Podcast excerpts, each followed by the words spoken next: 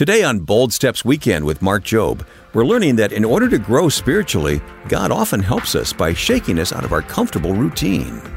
Just because things change on the outside does not mean that change will last unless there's internal change.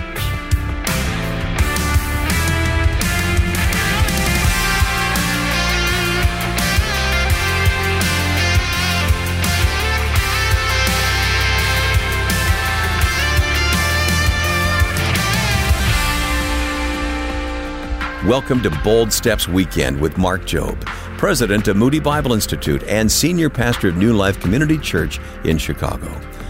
Mark, you're talking today about change, real spiritual change, and how to make preparations for moving into a new season for what God may be calling us to do. You know, Wayne, most of us resist change. I heard of that 100 year old guy that said, Hey, life is must change a lot. He said, Yeah, and I've been against every single change. And some of us are like that. You know, I've heard that the only one that likes change is a baby with a dirty diaper, and I've yeah, had a right. couple babies and they don't like it as well. But change is inevitable. Mm-hmm. And uh, this passage is going to tell us how to prepare for change. Some of you are at the front end of a season of change. You know it, you see it coming. And um, you can either have a crisis during change or you can step into change and really let God use you. So hopefully this message will prepare you for that. Yeah, I know this is going to help. So I invite you to join us now in Nehemiah chapter 9. We're continuing our series with part one of how to prepare for a season of change. Remember, if you can't stay with us till the end, you can still hear the complete message at boldstepsweekend.org. Now, here's Pastor Mark with Bold Steps Weekend. In fact, most of us are creatures of routine and habit. A lot of you, when you walk in this place, you sit in the same place that you sat last week. In fact, you walk in and you look for your place. And if someone's sitting there, you're kind of like, hey, they're in my place. Hey, there's no name. Oh, okay, all right, I guess I'll find another seat. Because we're, we're just creatures of habit. We just kind of know that, uh, we, we, we just kind of uh, uh, uh, know that this is where we're going to sit. This is kind of our, our, our spot. But here's what I want you to understand that if you're going to grow, God oftentimes will take us out of our routine and He'll stir us up and change us in order for us to grow. In fact, it was uh, Isaac Newton, uh, the famous uh, inventor and physicist, that first wrote down what he called the first law of motion. The first law of motion states this everything continues in a state of rest unless it is compelled to change by forces impressed upon it. Let me read that again.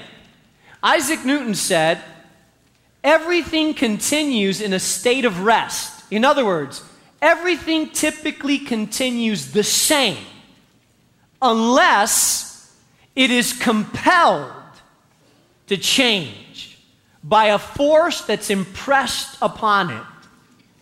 That normally will stay the same unless there's a compelling force causing us to change. In our spiritual lives, we typically stay the same unless there's a compelling force. It's called the Holy Spirit. And the Holy Spirit begins to compel us to change. He begins to press us to change. Uh, get us out of our comfort zone uh, because there is no growth without change. And so, therefore, as we think about a new season that God is taking us into, I want you to think about change because it'll require change to, grow to, to go to a new season. My prayer is that we all change for the good, that there's transformation in our life. So, Nehemiah chapter 9 I'm going to begin reading in verses 1 through 3. By the way, someone else said that oftentimes we're like a snail on the back of a turtle. So many times we're so excited about the little progress that we're making, we're like the snail that's going wee on the back of a turtle. You know, we really think we're going somewhere, but in reality, we're moving very, very slow. And I think the Spirit of God wants to turn up the heat and cause us to grow and change at a more rapid pace. Nehemiah chapter 9, verses 1 through 3. On the 24th day of the same month, the Israelites gathered together, fasting and wearing sackcloth and having dust on their heads. Now, those of you that have not been following our Nehemiah series, let me just remind you, give you a synopsis. Nehemiah was living his life pretty well, had a posh job. God interrupted his life with a vision about change. So he relocated 800 miles from, Jerus- from Susa to the town of Jerusalem, from the capital cosmopolitan city to the ghetto of Jerusalem, torn down walls, uh, disenfranchised people, broken down structure, with the vision of rebuilding that city. His first task was to rebuild a wall. The wall was a mile and a half long, 15 feet high, 3 feet wide. In 52 days, after mobilizing the people and encouraging every family member and tribe to adopt the section of the wall. In 52 days, by the power of God, they were able to rebuild a wall that they had not been able to rebuild in 141 years. Miraculous. Now the wall is done, the gates are hung, and the people are breathing a sigh of relief. But in reality, the real change is just starting. Oh, I wish you could hear me this morning because this is huge. Just because things change on the outside does not mean that change will last unless there's internal change. You see, so many times we delude ourselves into thinking that we can change by changing something on the outside. Uh, during the dead of winter, some of you have had the idea of moving to another state. And some people say, I want change. It's always funny that everybody who wants change always wants change in a warmer state. Someone says, I want a change of scenario, a change of life, a change of direction. So someone says, I'm moving to Texas. I, I just hear that the weather's 85 degrees, they don't have to deal with snow, and I want change in my life. I want a new place, a new house, a new boyfriend. I want a new job. I want new weather. I want a new scenario. I want a new neighborhood. I want change. And so you pick up and you move to Texas thinking that if you move to Texas, everything's going to change. Here's the thing it's a matter of weeks before you will begin to repeat the same behavior cycles that you had in Chicago because a change of environment does not mean lasting change unless there's change inside. You see, lasting change does not occur without external change. Lasting change happens when our heart and spirit are touched enough to change, and that gives permanence to our change. Some of you say, I want to change. So you get up and you decide to get a haircut and dye your hair. And you had a bad attitude before you got a haircut and dyed your hair. And guess what? Now you're a person with a bad attitude and a new haircut and a new color. but you still have a bad attitude. Some of you had bitterness in your heart and you say, you know what? Guess what? I'm going to go on a diet. I'm going to really change my life around. So before you were a bitter, overweight woman, now you're a bitter, slender woman. But you're still bitter just because the outside has changed. It doesn't mean the inside has changed. Uh, you had a negative outlook on life and you decide, you know, I'm going to dress up, put makeup on, I'm going to clean up, I'm going to put a nice dress on, buy myself some new shoes. Before you were a ragtag person with a bad, uh, a, a negative attitude, now you're a dressed up person with a negative attitude because the external does not change our environment and our destiny. Change that remains and lasts, only remains and lasts when there's internal change. So the wall had been built, the gates had been hung, but the most important change had not happened yet, and that was change in their heart, change in their spirit. So the Bible says that the people of Israel gathered together, and it says that they gathered together with fasting and wearing sackcloth and having dust on their heads. So they gathered together to fast and pray. Uh, oftentimes, when you want God to do something in your life, you will fast and you will pray and you will seek the face of God. And in those days, uh, it was a cultural practice that when they fasted and prayed, they would put on the equivalent of burlap, kind of like a burlap sack. And then they would put dirt on their foreheads, and then they would abstain from eating. That was a sign of grieving. That meant they were sad. It's almost like as if you decided to fast, you say, Let me look for my worst clothes, the ones that are ripped in the knee, and, and the ones that are, have paint stains on it. I'm going to wear that. I'm going to dishevel my hair. You know, I do that easily. It's disheveled right now. and, and, I'm going to put a little dirt on my head, and, and I'm just going to go out because I'm really sad. And, and, that's what they did in those days. They would do that kind of, it was a sign of mourning. Uh, the equivalent tra- tradition has, has kept alive basically through Ash Wednesday. Some of you come out of a tradition where on Ash Wednesday you put ash on your head, and it's a sign of mourning, it's a sign of sadness. Uh, that, that you put. However, in the New Testament, by the way, this is sort of an abandoned practice. In the New Testament, Jesus said, when you fast, don't do that. Uh, when you fast, don't show up and, and look all sick and ragged and disheveled, and people say, What's going on? Oh, nothing. Are you sick? No.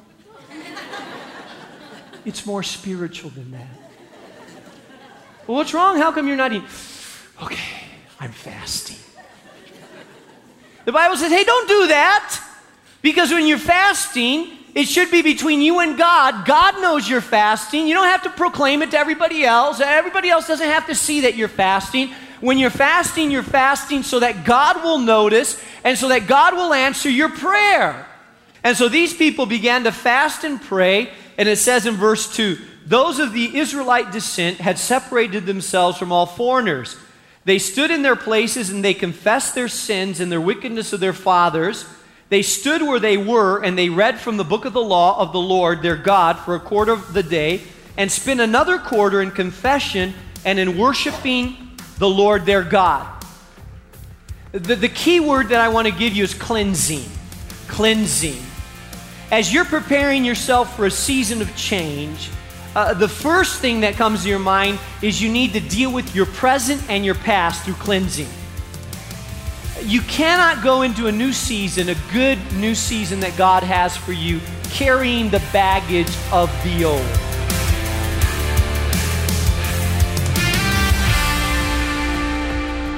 There are so many practical takeaways from the book of Nehemiah that we can apply to our lives. You're listening to Bold Steps Weekend featuring the Bible teaching of Mark Jobe. Today's message How to Prepare for a Season of Change. If you happen to miss a program in this series, you can always listen online at your convenience. Just go to boldstepsweekend.org. All of our past programs are available anytime, anywhere, on demand. That's boldstepsweekend.org. Plus, we'd love to have you join us as a Bold partner if you're a regular listener. These are people who choose to give on a monthly basis to keep Bold Steps coming your way. I'll have more on that at the end of the teaching, and we hope it's something you'll prayerfully consider. All right, now let's get back into part two of our message from Pastor Mark Jobe. We're picking up with the story of Nehemiah and the three cleansing actions that we need in order to enter a new season.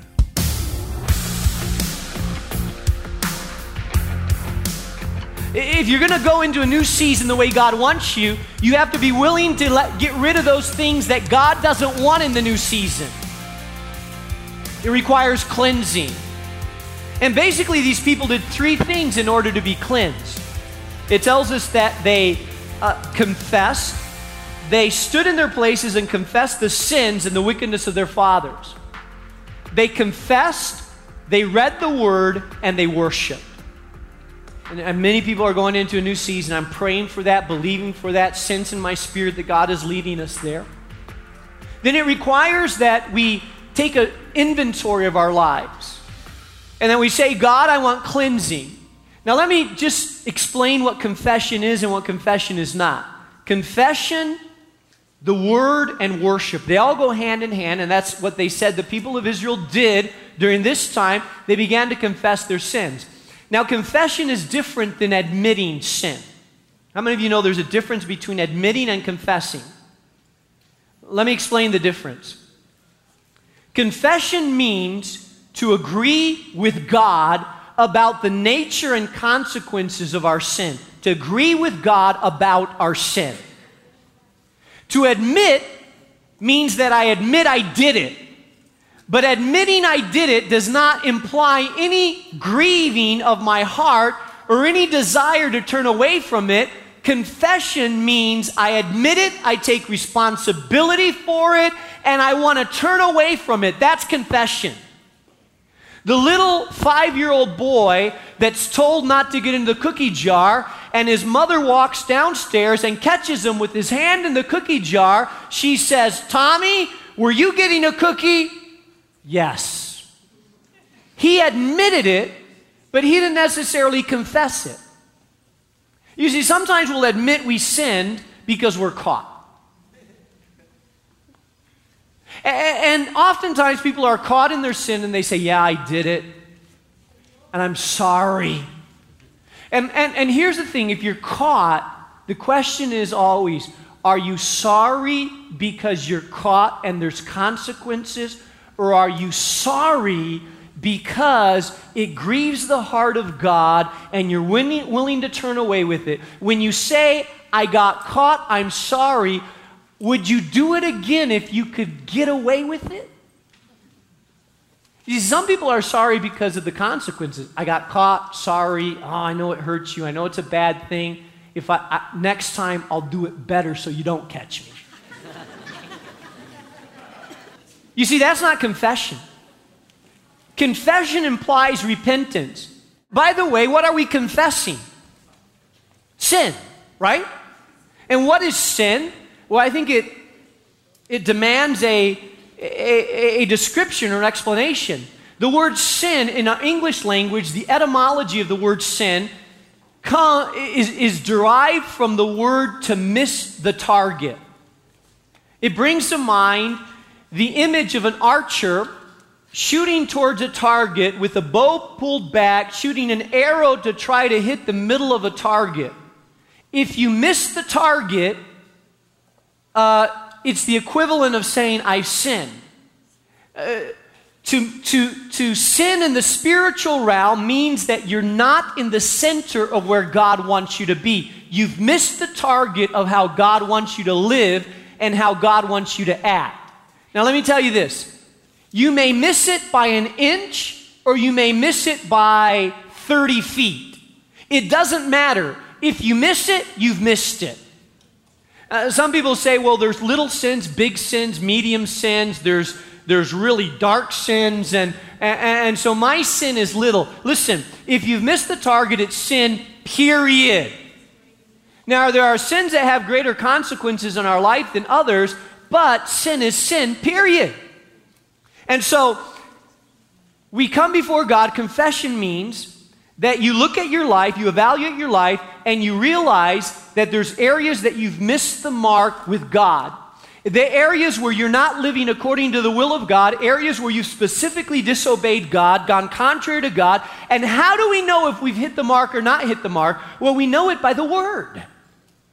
You see, a lot of us don't know that we're not hitting on target because we don't know the Word. If you don't know the Word, you don't know the target. I run into guys sometimes and say, How you doing spiritual? Oh, good, good.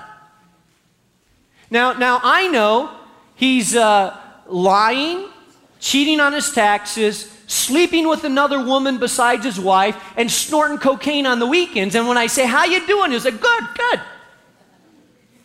Yeah, me and the guy upstairs, yeah, we got everything going. Well, listen, no, you're not doing good. You're blindsided and you think you're doing good because you're comparing yourselves to others around you. But listen, you don't know the word. The word tells you what the target is. And if you knew the word, you'd know how bad you're doing. And so if you're going to cleanse your life, you need to be willing to examine your life and ask yourself not how am I doing compared to the people around me, but how am I doing compared to the standard that God has set for me? And how will I know the standard unless I know the Word? So I begin to study the Word and read the Word and understand the Word. And once I begin to confess and understand the Word, the natural response is that I will worship God. You know why you worship God? After you've confessed and understood the word, they were fasting and praying, reading the word, and worshiping God. You begin to worship God because you begin to realize how deep and powerful the grace of God is that He would forgive you. You see, I run into people sometimes that they think if you've been saved for a while, you not, that, that you're done sinning. I, remember a 19 year old guy come up to me one time and he said, he was a new believer, and he said to me, Pastor, I have a question for you. I said, Sure. It's kind of personal, though. Said, Go ahead. I'm not going to promise I'll answer, but yeah, ask me. He said, Do you ever sin?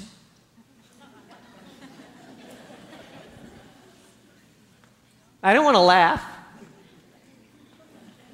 I wanted to say, Do I ever sin? Just ask my wife. She can list them alphabetical order, categorize them into categories. Of course, I sin. And here's the thing the closer you walk with God, the closer you get to the light of God.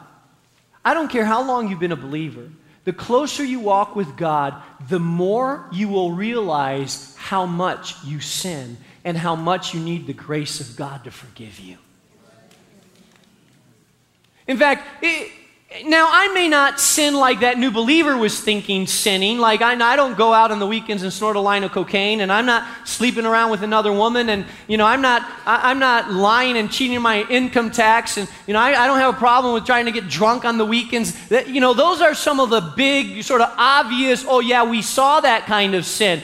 But listen, you know there, there's sins of the heart sins of the mind, sins of the attitude, that the closer you walk with God, you look at the life of Paul, and the closer he walked with God, the more aware he was of the little sins in his life, which are not little because it means missing the mark and they're just as grievous as any other kind of sin. The closer you walk with God, the more you'll realize how much you sin.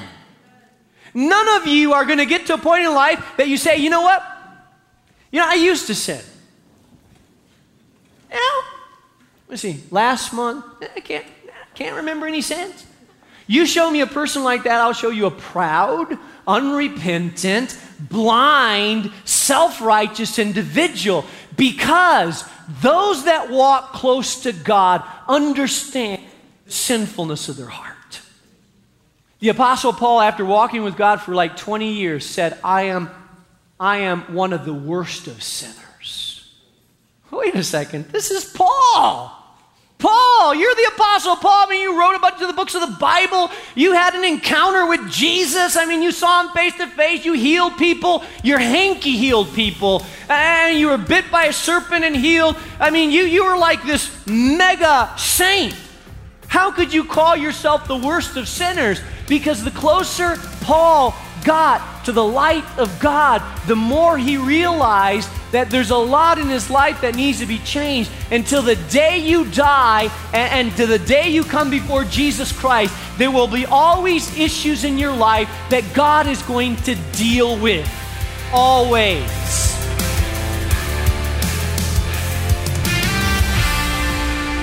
This is Bold Steps Weekend. Our Bible teacher, Mark Jobe. Our topic today how to prepare for a season of real spiritual change. We'll continue with part two of this edifying lesson when we return next weekend.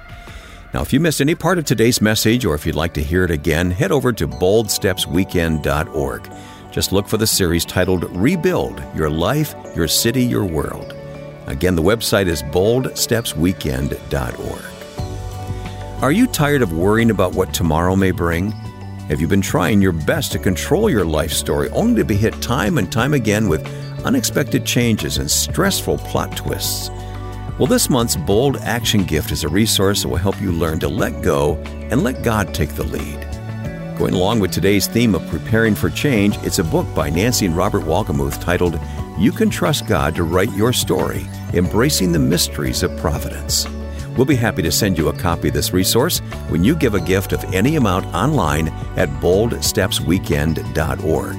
You can also give that gift by calling 866 535 5580. And if you'd rather send your donation and request for the book by mail, be sure to address your envelope to Bold Steps Weekend, 820 North LaSalle Boulevard, Chicago, Illinois 60610. Once again, that's 820 North LaSalle Boulevard, Chicago, Illinois 60610. And let me remind you once again of the opportunity to become a Bold partner. Just go to our website, boldstepsweekend.org, and look for Become a Bold Partner and become a monthly supporter of this ministry. Well, that's all the time we have today. So glad to have you with us. I'm Wayne Shepherd. On behalf of the entire Bold Steps Weekend team, we hope you have a great weekend. We'll see you next time when Mark continues his message from Nehemiah titled How to Prepare for a Season of Change. It's coming up next time here on Bold Steps Weekend.